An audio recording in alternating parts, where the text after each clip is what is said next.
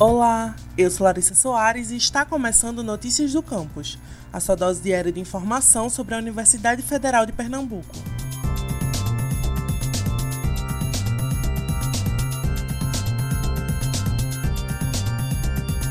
O Serviço de Estomatologia da UFPE retomou os atendimentos a pacientes que precisam de tratamento e cuidados bucais.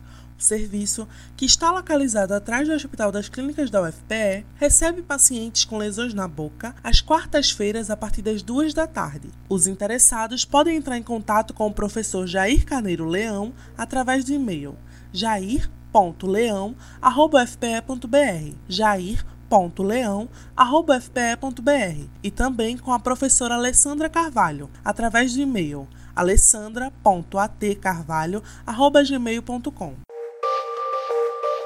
o programa de pós-graduação em Oceanografia abre neste mês as inscrições para as seleções do mestrado e doutorado. São ofertadas 12 vagas para o mestrado e 5 para o doutorado, além de uma vaga destinada a servidores da UFPE. As inscrições iniciam no dia 23 e seguem até o dia 27 deste mês. Confira o edital completo no boletim de número 121, disponível no site ufpe.br/projep/boletim-oficial. Mais informações sobre a seleção através do e-mail ppgocoord@fpe.br ppgocoord@fpe.br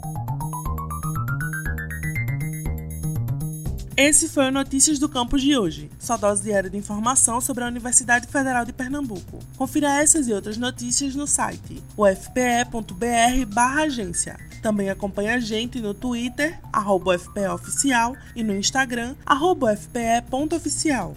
E não esqueça de seguir Notícias do Campus no Facebook e Spotify.